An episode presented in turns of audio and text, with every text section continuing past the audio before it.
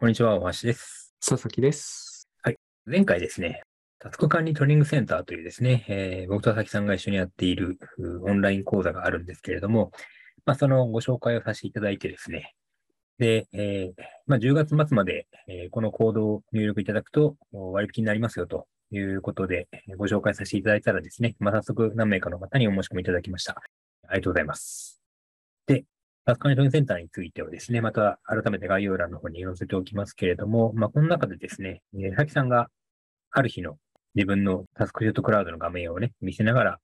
えー、こういうふうに過ごしてますと。ね、こういうふうにタスクシュートクラウドを使ってますというふうなですね、えーまあ、事例紹介の動画がありまして、その中だけでもないんですけれども、よくですね、えーまあ、タスク管理において、こう、一日の予定を立てた上でですね、えー、これとこれを今日やろうと言って、えー、一日を過ごすんですけども、結局ですね、やろうと思ったことができなかったとなって、うん、まあ、非常にこの、こう、暗淡たる気持ちで、えー、ベッドに入ると。で、その時に、まあ、こういう気持ちをね、誰しもが味わったことがあるし、えー、日々味わっているという方もいると思うんですけど、この感情をですね、罪悪感というふうにね、呼んだりするじゃないですか。うんうんうんうん、で、罪悪感って、他の人に対してね、なんかこう、そういうつもりじゃなかったのになんか傷つけてしまったとかね。うん、なんかそういう時に感じる、まあだから、えー、他の人に対して感じる感情だと思うんだけれども、うん、でも、この今日やろうと思ってやれなかったことに対して感じるっていうのは、これは、結局この自分に対して感じることなんですよね。はいはい。うん。だからこれってなんかこうね、考えてみるとなんかおかしいなというか、うんうん、不思議だなという感じがするんですよ。うんうんうん、まあ、いずれにしてもですね、この罪悪感を感じていると、自分に対して自信がなくなっていくというかね、うん、あなんか自分っていうのは予定を立ててもできない人間なんだなとなっていくと、だんだんこの本来やればできる自分なのにそれができなくなってしまうという、なんかじゃあ何も決めずにね、えー、思いついた通りにやればいいのかっていうと、多分それもうまくいかないというか、うんえー、多分それで過ごしてみると、あやっぱり一日の初めにね、えー、今日やろうと思ったことを決めればよかったなってなってじゃあどっちがいいんだということになっていくじゃないですか。うんうんうん、でこういうですね、罪悪感をめぐるこの、どっちにすればいいんだ問題っていうのがあるなと思っていて、ちょっとこれについて今日はね、話したいと思うんですけども。はいはい。ちょっとこのあたりのね、まずは、佐々木さんの罪悪感に対する見解っていうのはありますか？ああ、今大橋さんが言われた中で言うと、罪悪感をまず人に対して持つっていうのが、これが多分やっぱり出発点にあるんだろうなとは思いますね。だから、えっと、まあ、これ、僕はやっぱり心理学畑から考えちゃう癖があるから、罪悪感といえば、あの、まあ、専門用語になってしまうんだけど、長寿我という言葉になるんですけど、まあ、あれ、要は、最初は親なんですよね。親に対して罪悪感を持つ年頃というものがありまして、それ以降罪悪感を持つことができるんですけれども、私も娘を育てててつくづく思ったのは、まず人間、最初は罪悪感なんて持つ能力はないってことなんですよ。うん、娘が少なくともゼロさい早々のね、とおかめとかはつかめの時に、親に罪悪感ってかけらほども抱いていないんですよ。で、親に対して罪悪感を持ち出すのがいつ頃かというのは、実はちょっと諸説があるぐらい簡単な話ではないんだけど、少なくともあのサザエさんでもおなじみのですね、えー、カツオくんがなんかやっちゃいけないことをやって波平が怒った顔を思い浮かべるみたいなシーンが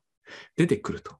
で、あれを見るとみんながなんか納得できるということは、みんなああいうことを知ってるわけなんですよね。あれつまり子供の時には実際に親に叱られたという記憶があって、その記憶が頭に根付いてですね、いつしか悪いことをしようと、まあ悪いとされていることをしそうになると、えー、勝手に親の顔が浮かんできてね、その親の顔によって、えー、お前悪いことをしようとしているぞと、えーと、そういうことをすると、俺が罰するぞと、これ非常に不思議なんですけどね、それ想像の中の出来事だから、それをそこまで恐れる理由はないんだけど、子供はこれに完全にある意味、えーと、コントロールされる時期があるんですよね。おそらくにさんさいだろうとは思うんですけれども、これが罪悪感の原型かなというふうに思いますね。で、この多分波平の顔がいずれ長寿我と呼ばれるものにだんだんなっていくんですよね。うん。うん。これは、そのやってしまったことに対して感じることじゃないですか、罪悪感ってね。そう、やってしまったことに対して次に罰が来るという怖さがセットですね。うん、その親によって罰されるという、これは、えーと、これから起こることですね。うん。そう。なので、例えば、この一日の終わりに罪悪感を感じるっていうこともあればですね、うん、ちょっと今聞いてて思ったのは、うん、朝の時点で、うん、あ今日も一日が始まるけど、あの昨日みたいにあの何もできなくて、やろうと思ったことができなくて、うんえー、また罪悪感を味わうの嫌だなと思いつつ、またでも味わうことになるんだろうな、みたいなですね。なんかこう、その戦う前からもう負けてしまうというかね。うんうんうんうん、そうすると、こう、本当に身動きが取れないというか、うん、なんか失敗しないような安牌でいきたいな、みたいなね。そうするとね、結局、その、まあそんな、スタンスではうまくいきっこないじゃないですか。うん。うん。だからなんかこれをなんとか流したいというか、結局じゃあ僕なりのその解放としてはですね、うん、昨日は昨日、今日は今日ということで、まあ白紙の状態というかね、といったことをリセットしてゼロから、なんつうんだろう、昨日のその罪悪感を引きずらずに始めればいいんだろうなと思うんですよね。はいはいはい。うん。ただ、それはまあ多分このコンピューターみたいにですね、あの新規作成みたいな感じで、うんうん、空っぽのファイルを作るみたいなわけにはいかないじゃないですか、人間ね。はいはい、うん。だからそれをどう乗り越えたらいいのかっていうところなんですよね。それで、えっと、今のお話の中にももう出てくるんだけれども、えっと、結局まずね、罰するのは本当は他人だったわけですよ。最初はね。うん、えー、カツオ君と波平は別の人だから。うん、つまり、罰するのが他人ということは、罪悪感を持つのが他人だったのは、大橋さんが言う通り、当然なんですよね。最初はそうだったんだから。それがいつしか自分の心の中に、まあ、住み着いてしまうわけですよ。罰する人が。そして、監視している人がね。同じ人ですけど。つまり、自分で自分に罪悪感を抱くというのは、実はこの、おそらくは元親だったようなやつに対して罪悪感を持ち、その自分自身の中に住んでいる、えー、まあ長寿がなんだけど、その長寿がというやつに罰されるということを恐れて、やっぱり罪悪感の予想みたいなもの、それを持つことになるようなことを、それ自体が怖いと思うような、そんな出来事が起こるようになっていくんですよね。人というのは。これ多分、まあ人だけと言い切れるかはわからないけど、おそらく人間の、えーと、心の特徴なんでしょうね。こういうものがなければ、立法とか法律ってほとんど意味をなさないので、多分こういうことが全ての人にある程度は機能するようになっているということなんだろうと思います。で、さっき大橋さんがおっしゃったみたいに、その新規、今日から全く新しくやるってことができないっていうことと、えっと、実はこの罪悪感というものを引きずるっていうのは同じことだと思うんですよね。罪悪感を植え付けられたのは、やっぱりうんと過去にあるわけですよ。その、うん、原点というのか、えっと、契機となったきっかけみたいなものっていうのは、多分に、さんさいの頃にあるんですよね。これを、ある意味、えっと、発動させなければ、まず一つはいいんだと思うんですよね。で、そんなことができるのかと思われるんだけど、多分ですね、大人になってこれをやったらかなり問題だよねということについては、そうたやすく罪悪感を抱かないというのを発動できないと思うんですが、私は、あの、何でもかんでも罪悪感が発動するっていうのは、やっぱりこう、今の仕組みから考えても大変おかしなことなんじゃないかなって思うようになりました。だって、もともとがつまり、カツオ君を波平が怒るっていう程度の話なんで、それを、えー、わざわざですね、自分の行動を、まあ、律するためになんだけど、コントロールするために、いちいちですね、長寿がこう、罰を与えるぞという話を持ち込むことじゃないと思うんですよ。例えば、まあ、さっきの話で言うと、えー、今日やるべきことが終わらなかったと。そんなことをわざわざ親に怒られる云々の話から持ってきて、自分の行動をコントロールするっていうほどのことじゃないと思うんですよね。だからここは罪悪感というものを持たないと、多分決めることでですね、えー、持たなくなることは割と簡単にできるんじゃないかなというふうに思ってますけれどもね。うん、で、それに対してですね、まあ昨日はできなかったけど、今日またやればいいじゃないかというふうに装いも新たにですね、うんうん、決意をするとしても、うん、この、もし同じように今日もできなかったら、うん、その、結局だから、あの仕事ってね、この、うん、終わらなければ、うん、翌日以降に取り返していかなきゃいけないわけですよ。うんうん、まあ、単純に、あの、論文を書くみたいな仕事であれば、うん、そのいちにち何ページとか、何ページという言わないか、うん、何文字書くとかね、うんうんうんえー。今日はこれぐらいの分量を進めるとかって決めたものが進められなかったら、うんうん、その分も含めて翌日以降に返していかなきゃいけないっていうか、その借金が溜まっていくかのようにね、うんうんうん、蓄積していくような、これはまああくまでもイメージですけれども、うんうんうん、そうなると到底返しきれないぐらいのね、負債を負ってしまうんじゃないかというところから、結局だからその大学間とは別に、うん、なんかこうもう返しきれないぐらいの負債を抱えてしまって、もうダメだ逃げたいって思うようなところもあると思うんですよね。うんうんうん、でそうなったら、そのまあ、当然ね、じゃあ見倒すか、うん、あるいはそれでも今日から着々とね、返し始めるしかないと、うんえーまあ、覚悟を決めるかしかないと思うんですけど、うんうん、なんか結局その、大学間とは別にその返しきれない負債っていうその負担というかね、負荷かな、うんうん、からまた動けなくなってしまうようなこともありそうなんですよね。うんうん、で、あの今の話の中でももう何度も出てきましたけれども、負担とか負荷っていうのも多分やっぱり罪悪感を抱いてるんだろうなと思うんです。で、それってある決まり事に基づいているという印象がやっぱりあって、その罪悪感を抱くためには、自分で決めたことは自分で守らなければいけないっていう、多分、その長寿我的なルールが一つあるんだろうと思う。そういうことが心の負担になる人にしてみるとですね、うん、自分で決めたことは、えっと、ちゃんとやらなければいけないよっていう、そういう何か正しさのようなものがないと、えっと、そうしなかったからといって罪悪感を持つようになるはずがないんですよね。私は実際自分で決めたことをしなければいけないとは思ってないので、そのようなことでは罪悪感は抱かないので、負債が増えるってことはないんですよ。これはそういうものを自分の心の中にルールとして持つか持たないかで多分決まるんだと思う。あの、さっきのサザエさんの話で言うと、えっと、盆栽を割ったとか、何でもいいんですけれども、それは波平の決めたルールですよね。いずれそれを自分で決めるようになっていくんだけれども、自分で決めるようになるってことはですね、根拠が特別ない限り、自分で決めなくても別にいいわけじゃないですか。自分でそういうルールを正しいとしなくてもいいわけですよ。自分でそういうルールを正しいとしたから、守れないときに罪悪感を抱くっていうこの仕組みが実は最初はそういうところに端を発してたんですよね。一番最初に、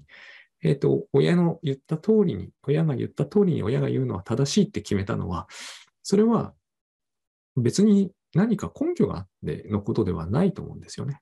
親が言ったから正しかったんですよ。それと同じ構造をこれは持ってるんですよ。長寿我が言ったから正しいことになっちゃってるんですよ。それ捨てるのは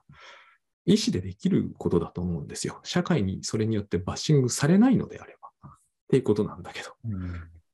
じゃあその今の話でいくと、まあ、タスクシュートに置き換えるとですね、まあ、タスクシュートじゃなくても、うん、あのあらかじめね、えー、今日やることをタスクリストに書き出すとか、うん、なんかそういうことをしている方多いと思うんですけど、うん、その時に、うん、そのタスクリストを書いている自分っていうのがいて、うんうん、でその人の通りにできなかったっていうのが今の話ですよね。そうです。ただし、そこに一文、一文、間違いなくこういうのがあると思うんですよね。この、この人が書いた通りにするのが正しいと。うん、そういうルールが、その時セットで発生してたと思うんですよ。心の中にね。だけれども、えっと、大橋さんもご存知の通り、タスクシュート自体にそのルールはないと僕は思うんですよね。うん。うん、タスクシュートを作って設計した時に、ここに書いたことをやるのが正しいよとは、タスクシュートは言ってないと僕は思うんですよ。マニャーラの法則という本にですね、はい、興味とコミットっていうのが出てくるんですね。で、興味っていうのは、まあ、こういうことをできたらいいなとかね、うんうんうん、これやりたいんだよなとか、うん、まあ、まあ、興味本位なわけですよ、うんうんうん。っていうものと、あとは、絶対これ今日やるぞと、あるいは今日これを佐木さんという人に提出するんだという思いを込めて書いたものもあってね。うんうんうん、それが一色たにまとまっているわけですよね。うんうんうん、なので、えー、当然このコミットするものはできるんだけども、うん、興味本位のものはまあできなくてもね、興味本位だったからいいかっていうふうに諦められるんだけども、うんうんうん、でもいずれのものもですね、同じフォントで同じ太さでね、うんうん、あの書かれるもんだから、うん、どれもがコミットに見えるんだろうね。うんうん、でもね、あのね、うん、私は大橋さんはタスクシュートの創始者なんだから、ある意味もっと自信を持っていいっていつも思っていてね、あの そ, それを言ったのはマーク・フォースターなんですよ。そうですね、つまりコミットだったら絶対にやんなきゃいけないという正しさは彼が 発, 発生させたものであって、そういう法則なりなんか客観的なジャッジメントの基準なりを世の中が持ってるわけではないんですよ。つまりタスクシュートにコミットを書こうと、興味本位で書こうと、それをやんなければいけないというふうに、タスクシュートは、やっぱり僕は言ったことがないと思うんですよね。うん、つまり、そのうちの一つをやらなくても、罪悪感を持つ理由にはならないと思いますね。わかります？一個もやらなくても、悪いってことにはならないと思うんですよね。うん、そうか。えっとね、僕自身はですね、うん、あの、日々、この、うん、まあ、今はね、タスクマとタスクシュートクラウド両方使ってますけど、うん、まあ、タスクマにあるものも、クラウドにあるものも、やらずに終わる日が結構多いわけですよね。うん、はいはいはい。うん、で、うんと、特にクラウドのものはパソコンで行う仕事が中心なので、うん、あ、これとこれなんかずっとできてないなっていうのは、あの、目に入ってくるし、認識もしてて、うん、で、その時に、あの、もう一定期間以上ね、あの、全く手をつけずに、まあ、リピートタスクですよね。うん、毎日これやろうと決めて、リピートタスクだからそこに現れるんだけども、うん、でも今日もできなかったと。うん、で、あの、クラウドはよくしたものでですね、手をつけない日数のカウントが勝手にカウントアップされてね、はいはいはい、うん、あ、もうこれじゅうよっかかんもやってないんだ、みたいなね、うんうんうんで。逆にやったものはですね、プラスのカウントアップがされていくので、うん、なんか非常にそこがね、ツールならではというかね。うん。うん。あ、これ、あの、できたいなっていうのが数値化されて受け付けられるので、うんうん、多分それを見た人は、あっていうふうに思ってね、あの、うん、そこに罪悪感を覚えるだろうなと思うんだけども、うんうん、僕は逆にね、あ、これは、あの、これだけ や, やれないということはやんなくてもいいんだっていうふうに、うんうんうんうん、あの、最近思うようになってね。うん、でそういうものをですね、どんどん消すようにしてるんですよ。うんうんうん、そうすると、冷蔵庫で、あの、ひなびたトマトとかがね、冷蔵庫に、えー、入ってると、冷蔵庫開けるたびにさ、ああ、トマト食べなきゃ、でもな、今日はトマトを使うレシピないしな、とかつって、蓋を閉めるわけですよね。うん、なんかその感覚に近くて、うんうん、だったらトマト捨てればいいわけじゃないか。うん、けど、その、参加コストというかね、いや、トマトなんか、あの、せっかく買ったのにな、とかね、うん、あの買うときはなんか、あれもしよう、これもしようと思ってトマト買ったのになっていう何か、あの、恨めしい何かがあるわけですよね。うん、だそれがあると捨てられないと。うん、それに似てるかなと。あのー、これは僕がもう言いまくってるから聞き飽きられてるかもと思うんですけれども、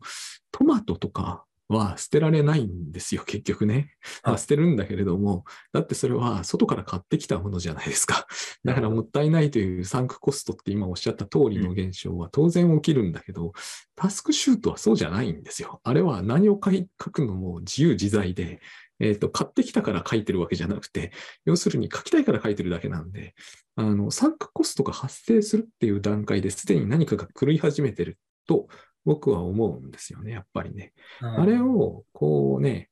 えっと、あれはやっぱり僕が思うに、私自身の素の反映であるのが一番望ましくて、さっき大橋さんもおっしゃったように、これほどこれをしないということは、私はこれをしない人なんですよ。うんうん、そういうふうに判定して、さっさと、あの、捨てなきゃいけないと思うんですよね。どっちかといえばね。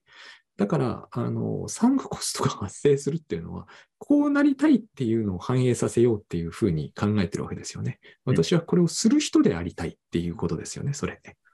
うん、私はそれをしない人であるっていう方が、私はそれをしたい人であるっていうより大事なんですよね、タスクシュートにおいては。うん、つまり、この過去の自分のやりたいじゃなくて、今の自分のやりたいを優先するっていうこと。うん、今の自分が、やるであろうっていう、つまり今の自分とはこれだよねって言えるようなものでないといけないと思うんですよね。うん、そうでないと、えっと、学校の時間割になってしまうんですよ。学校の時間割というのは、今日はあなたたちは英語と国語と数学をやる人なんです。あれは他人が決めるからそういうことになるんで、うん、自分が決めるのにわざわざそんな、えっと、意味のわからないことをする必要は本当はないわけですよ。うん、やりたいっつうんならば、そこを止めようとは思わないんだけれども、本来的にはあれはやっぱり時間割とタスクシューターは別物にしなきゃいけないというふうな記号を私は思ってるんですよ。うんうん、だから罪悪感とかは本当はありえないものなんですけどね。うんまあ、だから朝に書いた今日やろうと思ったことを目にしたときに、あ、ちょっとこれ今は違うなって思ったときに、そこにピッとこう気軽に消せるような気楽さというかね。そうですね。だからこれをやろうって思ったのだろうけれども、うん、今これをやるんじゃなくてこっちをやるっていうふうに、そのなんですかね、切り替えるときにいちいち目に入ってくるってところが眼目なのであって、うん、そこの時には切り替えるべきなんですよね。書いてある通りにやるっていうツールではやっぱりないと思うんですよね。うん、あでもその辺がね、あの、窮屈とか縛られるみたいな、あの、イメージにつながってしまうんでしょうね。うん、まあ、まして、それを縛られるというのであればね、やっぱりそれを時間割のように考えているってことですよね。うん、で、時間割のように考えているということは、そのリストは他人が作ったってことになっちゃってますよね。昔そう思い出したんだけど、はい、あの、私の書いた本に対して、でも、我々、我々って書いてあったんだよね。プログラマーは自由を愛する人間で、あの、決められた通りに動くなんて、囚人と変わらないって書いてたんだけど、決められたんじゃないってところが大事なんですよ。囚人って大変なんですよね。うん、ろくじに入浴してろくじごふんに出てこいとか、そういうことを平気で言われるから囚人なんであって、うんうん、タスクシュートはそういうことは一切言ってこないし、それを強制する力がないですからね。うん、で、そう、厄介なのは、結局じゃあ、うん、じゃあどうすればいいんだってことに対して、うん、いや、そのあなたの好きなようにやったらいいんですよってなると、すごくこうね、うん突き放されたようなことに感じられるかもしれないので、うん、なんかこう、こうすればうまくできますよっていう、こうすればを教えてほしいのに、うんうん、いや、それは自由でいいんですよって言われると、なんか、じゃあどうしたらいいんだっていうね。なんかこう。あのですね。うん。はい。僕が思うのは、最近特に思うのは、やっぱりこう、正直に残すってことの意味ってのはですね、えー、正直な自分のありようというのを僕らは知らないからなんです。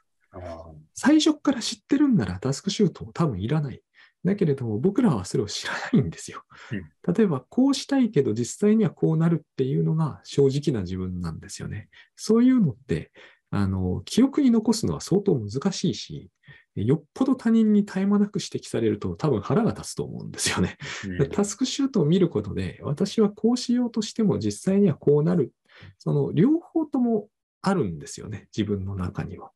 素の自分というものは。タスクシュートをずっとつけてると、素の自分というのがだんだんこうリフレクトされてきて、だんだんだんだん自分に、本当の自分ってどういうふうに動くのかとか、どういうふうな考え方で、えー、リスト作っては実行しようとしたり失敗したりするのかが全部わかるように、まあ、全部はわかんないけど、今まで全くわかってなかった部分が相当わかるようになるので、うん、そうすると、あの、本当の自分がやりたいこととか、本当の自分でできることというのがですね、だんだんこう補正がかかっていくんですよね。うん、僕はそれが多分ね、タスクシュートやる、そのさっき大橋さんが言うところの、こうすればっていうののこうだと思いますね。まず素の自分をちゃんと、まあ、目で見ることですよね。多分ね、僕らが素だと思ってる自分ってめちゃくちゃ間違っているんで、うん、その間違っている自分にがこうだったらいいのにとか、この自分がやりたいのはこういうことだろうと思ってることは、きゅう割方、えっと、でたらめだと思っといた方が多分いいと思う。だからうまくいかないんじゃないですかね。うん、なるほど。なんか今ちょっとすごい、あの、言語ができたんですけど、うん、あの、言語ができたというか、改めてそれはそうだよなっていう結論ではあるんですけど、要するにこの今日やろうと決めることっていうのは